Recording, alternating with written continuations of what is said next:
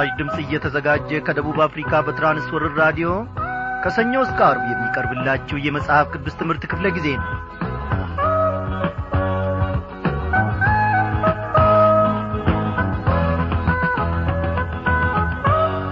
በጌታ የተወደዳችሁ ክብሯን አድማጮቼ ዛሬም እንደ ወትሮ ሁሉ እንደምን አመሻችሁ በማለት ሰላምታይን አስቀድሜ ወደ ዝግጅታችን እናልፋለን በያላችሁበት ስፍራ ሆናችሁ ይህንን መልእክት ስታዳምጡ ሳለ በእውነት ጌታ መንፈስ ቅዱስን ተስፋ አድርጋችሁ እግዚአብሔርን ተስፋ አድርጋችሁ ከቃሉም ማድ ለመመገብ ደግሞ ታምናችሁ ቀርባችኋል።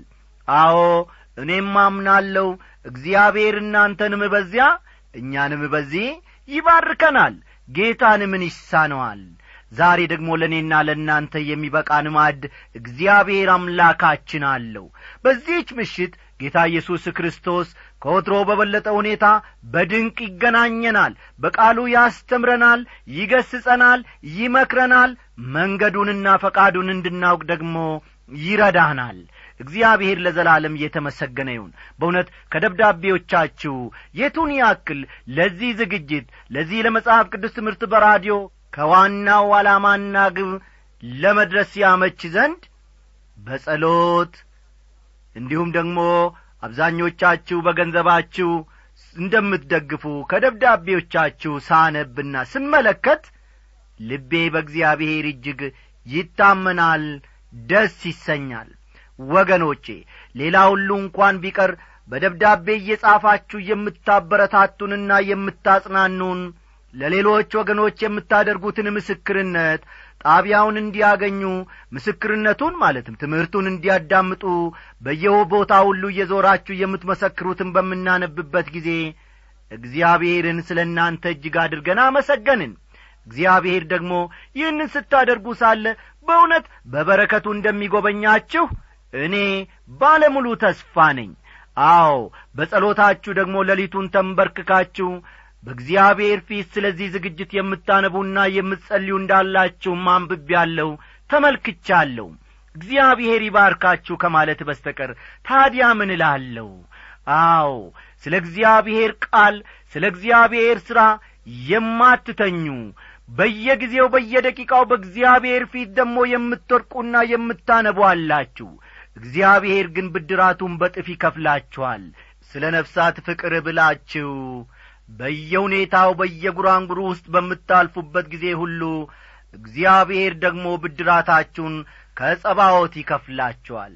እስቲ ይህንን ዝማሬ እንጋብዛችሁ። አልተኛም ሌሊቱን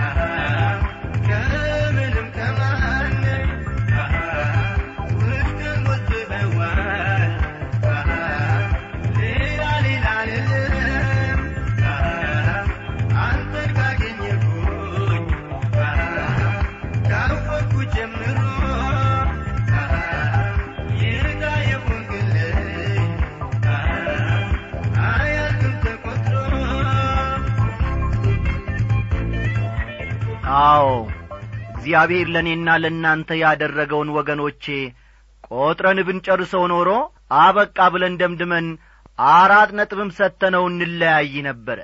የእግዚአብሔር ፍቅር ግን ወገኖቼ ምንጊዜም ያው ነው።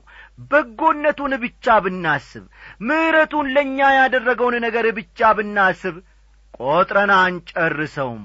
ስለዚህ በእግዚአብሔር ፊት ሌትና ቀን መትጋት ከእኔና ከእናንተ ይጠበቃል። እግዚአብሔር አምላካችን ዘገየ ይህንን ያክል እህል አስገባልኝ። ወይንም ደግሞ ሄኖክ ይህንን ያክል ብር ብትሰጠኝ ኖሮ እኔ በዚህ ሁኔታ ውስጥ አንተን አላሳልፍም ነበር ብሎ እግዚአብሔር የግድ አይለንም አያስጨንቀንም። እግዚአብሔር አምላካችን ከእኔና ከእናንተ የሚፈልገው ነገር ቢኖር የምስጋናን አንደበት ብቻ ነው። እርሱን እናመስግነው አባታችን አምላካችን ጌታችንና መድኃኒታችን ኢየሱስ ክርስቶስ መድኃኔ ዓለም። በዚህች ምሽት ደግሞ እነሆ ልትገናኘን ወደህና ፈቅደ ልትናገረንም ልታስተምረንም ፈቅደህ ኖ በዚህ ሁኔታ ደግሞ በፊትህ ሰብስበህናል። እግዚአብሔር ሆይ ሁኔታዎችን ሁሉ አመቻችተ በአማረ መልኩ በፊትህ ተገኝተን ደግሞ ቃልህን እንድንማር ያደረግካ አንተነ እግዚአብሔር አባቴና አምላኬ ሆይ ክበር ተመስገን። ሰው ለሰው ምክርን ለመለገስ እንኳን እምቢተኛ ይሆናል ክፋትን ያስባል። አንተ ግን በቀና መንገድህ እንድንሄድ ሁሌም ትመክረናል ሁሌም ትገስጸናል እግዚአብሔር ሆይ እልከኛውን ልባችንን ደግሞ ወደ አንተ በዚህ ሰዓት እንድትመልስ ራሳችንን በፊትህ እናቀርባለን። እግዚአብሔር ሆይ እነሆ ወንድማችንን እህታችንን እንድንወድ ባክ ቀናውን ልብ በውስጣችን ፍጠርልን። የትእዛዝ ፍጻሜ ፍቅር ናትና እባክ የጠሉንን እንድንወድ የገፉንን እንድንወድ መከራ ላሳዩንም ደግሞ እግዚአብሔር አምላኬ ሆይ ፍቅርን ማሳየት እንድንችል ቅዱሱን መንፈስህን በውስጣችን አፍስስ። አቤቱ አምላኬ ሆይ ብዙ ሰዎች አለን ዛሬ። በገሊትና በገሌ ላይ ቂም እየቋጠርን በቤትህ የምንመላለስ ጸሎታችን የማይሰማ ኑሮአችን የማይስተካከል ሕይወታችን ፍሬ የማያፈራ። ኦ ጌታ ሆይ በዚህ ምክንያት ነውና እባክ ፍቅርን ፍቅርን ሰማያዊ ፍቅርህን በላያችን ላይ አፍስስ።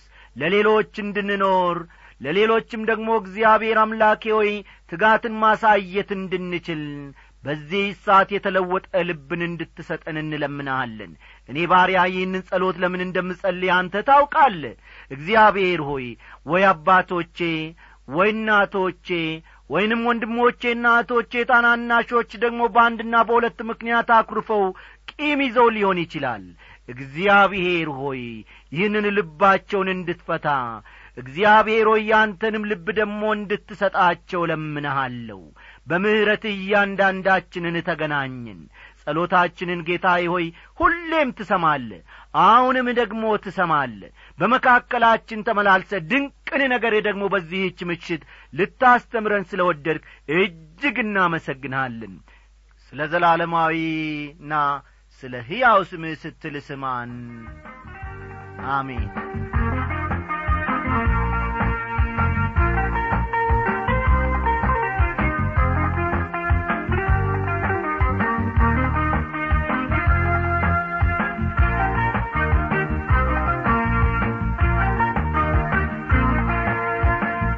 አድማጮቼ እግዚአብሔር ጸሎታችንን እንደሚሰማን ያምናለሁ እኔ በእውነት እላችኋለሁ በእግዚአብሔር እታበያለሁ በእግዚአብሔር እኰራለሁ ምንጊዜም ወደ አምላኬ ከናፍርቶቼን ከፍቼ ጸልዬ አልቅሼ እግዚአብሔር አንድም ቀን ጸሎቴን ሳይመልስ የቀረበት ጊዜ የለም።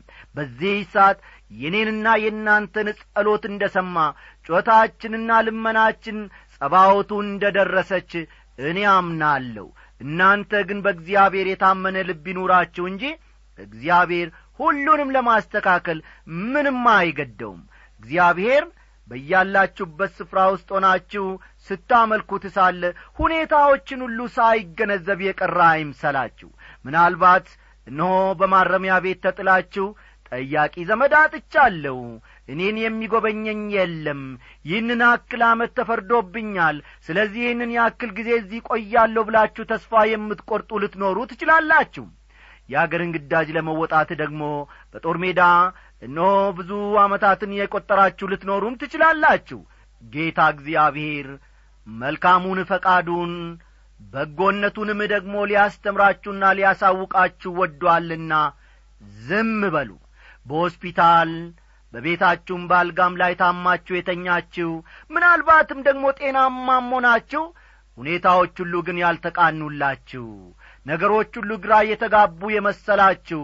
በዚህ በአሥራ ዘጠኝ መቶ ዘጠና አምስት ዓመተ ምረት አንድን ነገር ለመሥራት አቅዳችሁና ወጥናችሁ ምናልባት ሳይሰምር እየቀረ ቢመስላችሁም እንኳ እግዚአብሔርን ተስፋ አድርጉ። እግዚአብሔር ነገሮችን ሁሉ በጊዜው ውብ አድርጎ መሥራትን ያውቅበታልና ተስፋ አትቁረጡ። ያመናችሁት ታምራትን አይደለም ዘገዬን አይደለም በላይነን አይደለም። ወዳጆቼ እኔና እናንተ የታመንነው ልዑል እግዚአብሔርን ነውና ተስፋ አድርጉ። ይህንን የምናገርበትን ምክንያት ጌታ መንፈስ ቅዱስ ያውቃል። እግዚአብሔር ደግሞ ለዘላለሙ ታማኝ ነውና ቃሉን ያከብራል። በርሱ ተደገፉ። እግዚአብሔር ይባርካችሁ ወዳጆቼ ዛሬ እንግዲህ መለስ ብለን ወደ ትምህርታችን ዞር ስንል ማለቴ ነው የምንመለከተው ተከታታዩን የአንደኛም ጴጥሮስ መልእክት ይሆናልና እስቲ መጽሐፍ ቅዱሶቻችሁን ገለጥ ገለጥ አድርጋችሁ አንደኛ ጴጥሮስ ምዕራፍ ሁለትን ተመልከቱ። በትላንትናው ምሽት ክፍለ ጊዜ ጥናታችን እንግዲህ የአንደኛ ጴጥሮስ ምዕራፍ አንድን ተምረን ጨርሰናል። በዚያ ውስጥ መከራና የአማኞች ዘላለማዊ ዋስትና ምን እንደሚመስልም ተመልክተናል ዛሬ ደግሞ ጌታ መንፈስ ቅዱስ ሊያስተምረን የፈለገው ምን እንደሆነ በምዕራፍ ሁለት አብረን እንመለከታለንና ቀደም ብዬ እንደ ተናገርኩት መጽሐፍ ቅዱሶቻችሁን ገለጥ ገለጥ አድርጉና አንደኛ ጴጥሮስ ምዕራፍ ሁለትን ተመልከቱ።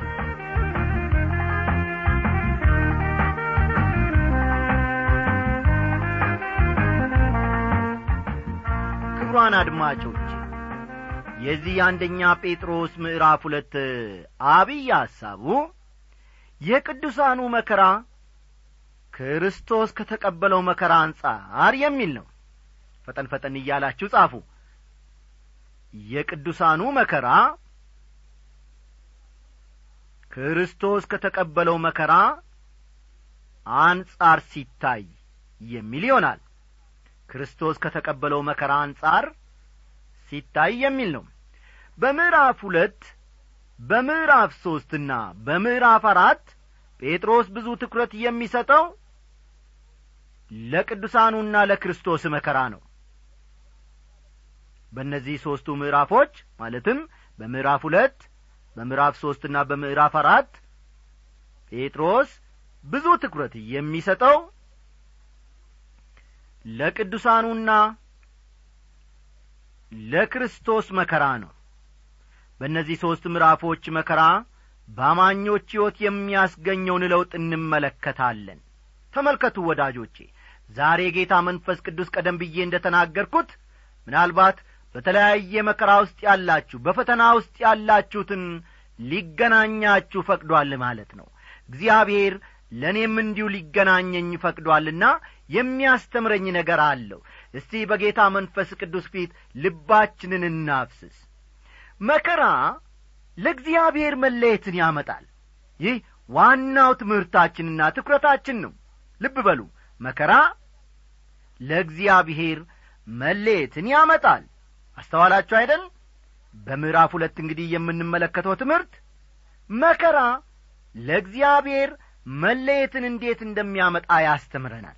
በምዕራፍ ሦስት ውስጥ ደግሞ መከራ ክርስቲያናዊ ባሕሪን ወይም ጠባይን እንድናዳብር ይረዳናል።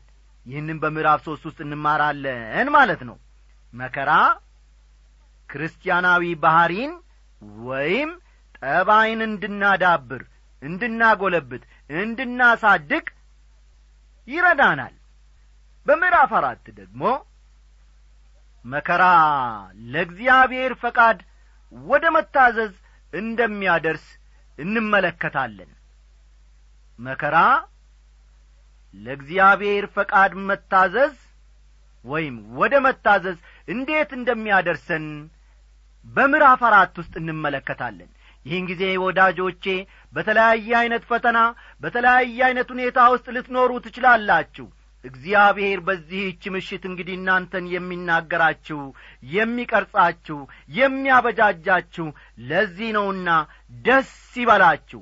ምናልባት ሁኔታዎች ሁሉ ተለዋውጠው መከራ ብርድ ልብሱን በእናንተ ላይ ጥሎ መንገድን እንዳታዩ ወደ ፊትም እንዳትራመዱ ጉድጓድን ቆፍሮ ሊሆን ይችላል።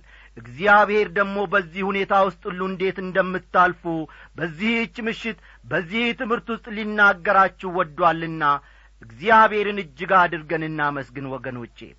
እስቲ አሁን ደግሞ ቀጠላ አድርገን መከራ ለእግዚአብሔር እንዴት መለየትን እንደሚያመጣ አብረን እንማራለን። ለጌታ መለየትን ወይም ለጌታ መኖርን በተመለከተ ሁለት ጽንፈኛ አቋሞች አሉ። ሁለቱም ግን ከቅዱሳት መጻሕፍት ጋር የሚጣጣሙ አይደሉም። አንደኛው ወገን የሰው ልጅ አዲስ ምሪትና አዲስ አቅጣጫን ለሕይወቱ ደግሞ ዓላማን ይፈልጋል ይላል። ተመልከቱ። አንደኛው ጽንፈኛ ወገን ምን ይላል ማለት ነው? የሰው ልጅ አዲስ ምሪትና አዲስ አቅጣጫን ለሕይወቱ ደግሞ ዓላማን ይፈልጋል ይላል። ስለዚህ የእኛ ድርሻ በሰው ውስጥ ያለው እምቅ ኀይል እንዲወጣ ማድረግ ነው ያለብን። ያ ከሆነ ግለሰቡ በተገቢው መንገድ ለጌታ መኖር ይችላል ሲል ያምናል። ይህ የክርስትና ሕይወትን ስለ መኖር አንደኛው መንገድ ነው። ሁለተኛው ወገን ደግሞ እንዲህ ይላል። አንድ ሰው ዳግም ሲወለድ ከእግዚአብሔር ልዕለ ተፈጥሮአዊ ባሕሪን ተቀብሏል። ስለዚህ እግዚአብሔር በውስጣችንና በሕይወታችን የሚያደርገውን ሁሉ ዝም ብለን መመልከት ነው ያለብን። ምንም የእኛ ድርሻ ወይም አስተዋጽኦ አያስፈልግም ሲል ያምናል። እንዲህ ያለው ሰው ከሌሎች ይልቅ ቅዱስ የሆነ ይመስለዋል። ብዙ ጊዜ እንደሚታየው እነዚህ ወገኖች በሕይወታቸው ሲያድጉ አይታዩም። ጤናማና ሁሉን አቅጣጫ ያገናዘበ ክርስትና ሕይወትን መኖር ይሳናቸዋል ያዳግታቸዋል ይታክታቸዋልም ዳግም ስንወለድ በእግዚአብሔር ቃል አማካይነት የማይጠፋና ለዘላለም የሚኖር ባሕሪም መቀበላችን እውነት ነው። አይደለም እንዴ? አዎ ይሁን እንጂ ይህን ሕይወት የምንኖረው በመንፈስ ቅዱስ ኀይል እንጂ በራሳችን ጥበብ በራሳችን ኀይል በራሳችን ዘዴ አይደለም። ስምዖን ጴጥሮስ ጌታን አይቶታል ስለዚህም ወዶታል። ለእኔና ለእናንተ ግን ሳናየው እንድንወደው ነው የተነገረን። ምክንያቱም መንፈስ ቅዱስ ክርስቶስን ለልባችን እውን ስለሚያደርግልን ባናየው እንኳ ልንወደው እንችላለን ማለት ነው። ወዳጆቼ ዳግም የተወለዳችሁበትን ቀን እስቲ ታስታውሳላችሁን? ማለትም ወደ ጌታ የመጣችሁና ኢየሱስ ክርስቶስን የግል አዳኛችሁ አድርጋችሁ የተቀበላችሁበትን ቀን ታስታውሳላችሁን? ያኔ ሕይወት ምን ያክል አስደሳችና ጣፋጭ እንደ ነበር ልብ አድርጋችኋልን? ጳውሎስ ለቆሮንቶስ ክርስቲያኖች ሲጽፍ በእግዚአብሔር ቅናት እቀናላችኋለሁና እንደ ንጽሕት ድንግል እናንተን ለክርስቶስ ላቀርብ ለአንድ ወንድ አጭቻችኋለሁና ይላል ሁለተኛ ቆሮንቶስ ምዕራፍ አሥራ አንድ ቁጥር ሁለትን ተመልከቱ። እነዚያ ወገኖች ወደ ሥጋዊነት አዘን ብለዋል። ለክርስቶስ የነበራቸውን የቀድሞ ፍቅር ትተዋል። ወደ ባቢሎን በምርኮኝነት ከመወሰዳቸው ቀደም ብሎ እግዚአብሔር ለእስራኤላውያን እግዚአብሔር እንዲህ ይላል የብላቴንነትሽን ምሕረት የታጨሽበትንም ፍቅር በምድረ በዳ ዘር ባልተዘራበት ምድር እንደ ተከተልሽኝ አስቤያለሁ ይላል ኤርምያስ ምዕራፍ ሁለት ቁጥር ሁለትን በኋላ ተመልከቱ። ኤርምያስ ምዕራፍ ሁለት ቁጥር ሁለት ከግብፅ ወጥተው ቀይ ባሕርን በተሻገሩበት ጊዜ እስራኤላውያን መጀመሪያ እንዲህ ያለው ፍቅር ነበራቸው። በክብር ከፍ ከፍ ብሎአልና ለእግዚአብሔር እዘምራለሁ በማለት እግዚአብሔርን ያመሰግኑ ነበር። ዘጻት ምዕራፍ አሥራ አምስት ቁጥር አንድን ተመልከቱ እንዲህ ዐይነት ሕይወት ነበራቸው። ይሁን እንጂ ብዙም ርቀው እነዚህ ወገኖች ሳይሄዱ ወዲያውኑ በእግዚአብሔር ላይ ማጉረምረም ጀመሩ። ወዳጆቼ እናንተስ እኔም ራሴን ልጠይቅ። ጌታዬን አዳኝ እነሆ አድርጌ የተቀበልኩበትን ቀን ያኔ በመንፈስ ቅዱስ የፈነደቅኩበትንና ደስታን ያገኘሁበትን ቀን እንደዚያ ብዙ ጊዜ ብጸልይ ብዙ ጊዜ በየዕለቱም ቤተ ክርስቲያን ብሄድ ደስ እንደሚለኝ የነበረ ጊዜ ዛሬ ሲያፍቅር በውስጥ ያለን ይህንን እስቲ ራሳችንን እንጠይቅ። ወዳጆቼ የቀድሞ ፍቅራችን ለእግዚአብሔር ያለን ሩጫ ሁሉ ቀዝቅዞብን ይሆንን? እስቲ ቁጥር አንድና ሁለትን እንመልከት እንግዲህ ክፋትን ሁሉ ተንኰልንም ሁሉ ግብዝነትንም ቅናትንም ሐሜትንም ሁሉ አስወግዳችሁ ጌታ ቸር መሆኑን ቀምሳችሁ እንደሆነ ለመዳን በርሱ እንድታድጉ አሁን እንደ ተወለዱ ሕፃናት ልብ በሉ እዚህ ላይ አሁን እንደ ተወለዱ ሕፃናት ተንኰል የሌለበትን የቃልን ወተት ተመኙ ይለናል። አያችሁ ወዳጆቼ ሁሉን ነገር እግዚአብሔር እንዲያደርግልን መጠበቅ የለብንም። እኛ የምናደርጋቸው ነገሮችም ይኖራሉ። አንዳንድ ልናስወግዳቸው የሚገቡ ነገሮች ይኖሩናል።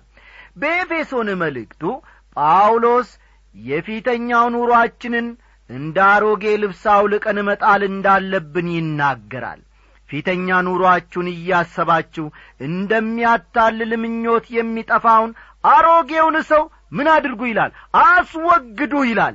ልብ በሉ።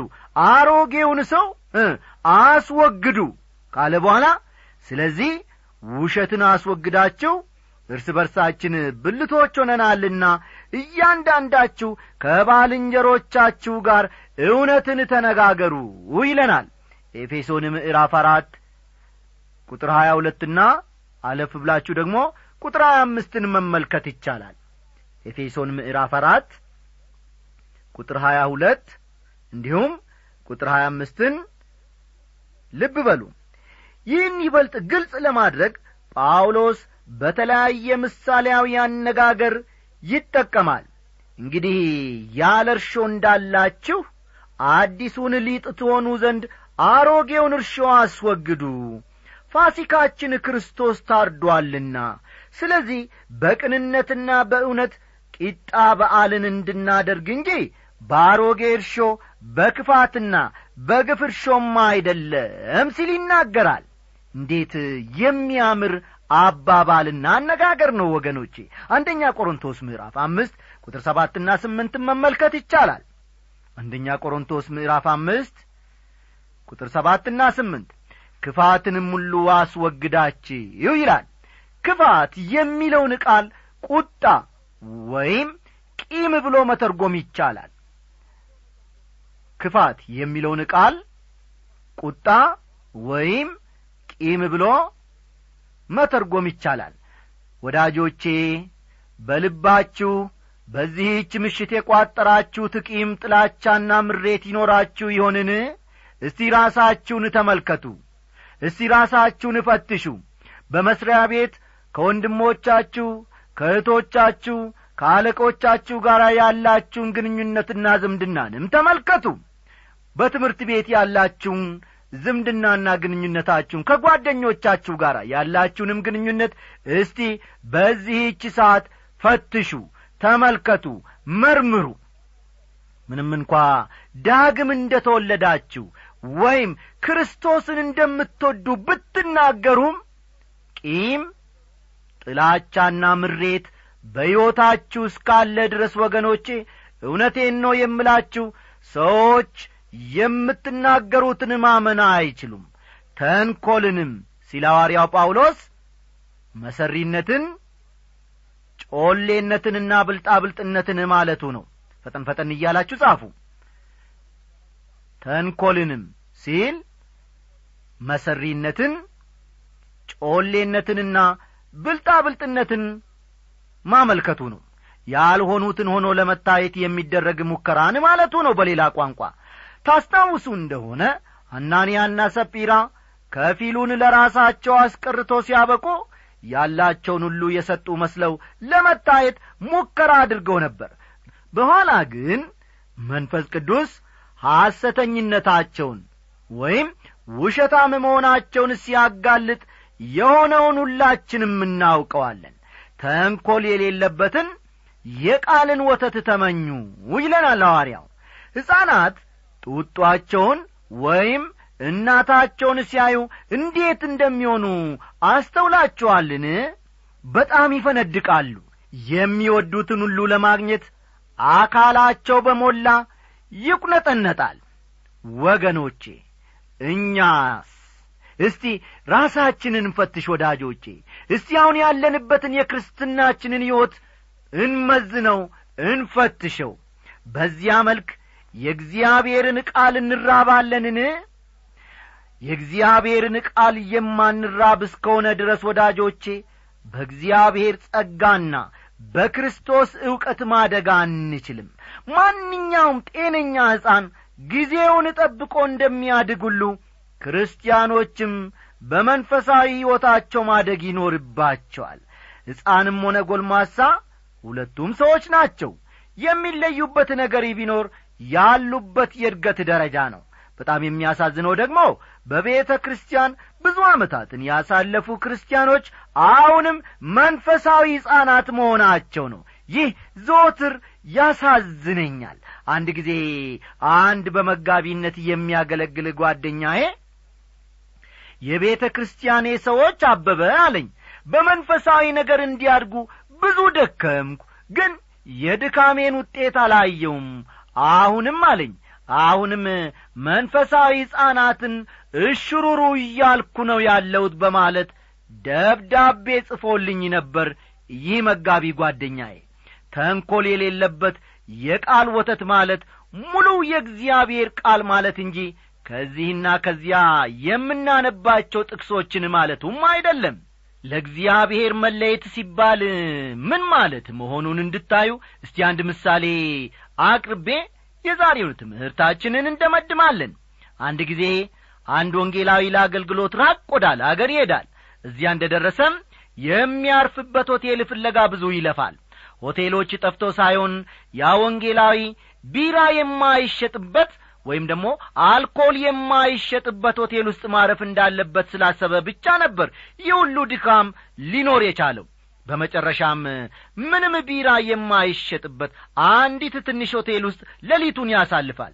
ይሁን እንጂ ከነበረው ትኋንና ቁንጫ የተነሣ ሌሊቱን ሁሉ ሳይተኛ አፍጥጦ ማደር ነበረበት። እኔ ያንን ወንጌላዊ ብሆን ኖሮ ቢራ ቢሸጡም እንኳን እነዚያ ሰዎች ጥሩ መኝታ ባለው ሆቴል ነበር ማረፍን የምመርጠው። እንግዲህ ያ ወንጌላዊ ለጌታ መለየት ማለት ምን ማለት እንደሆነ በዚህ መልኩ ነበር የተረዳው ማለት ነው። እዚያ ሆቴል አልጋ ስለያዘ ብቻ ቢራ መጠጣት ነበረበት ማለትም አይደለም። ለጌታ መለየት ሲባል የአልኮል መጠጦችን ወደሚያስተናግድ ሆቴል አለመግባት ማለትም አይደለም። እግዚአብሔር ልቦናን ይፍጠርልን። ወደ ቀድሞ ፍቅራችን ኢየሱስ ክርስቶስ ይመልሰን ወገኖቼ። ለእርሱም እንድንለይ እርሱ ይርዳን። እንግዲህ የዛሬው ዝግጅታችን እዚህ ላይ ያበቃል። ጸልዩልን ጻፉልን እያልን ስንለያችሁ በፍቅር ነው። ደህና አደሩ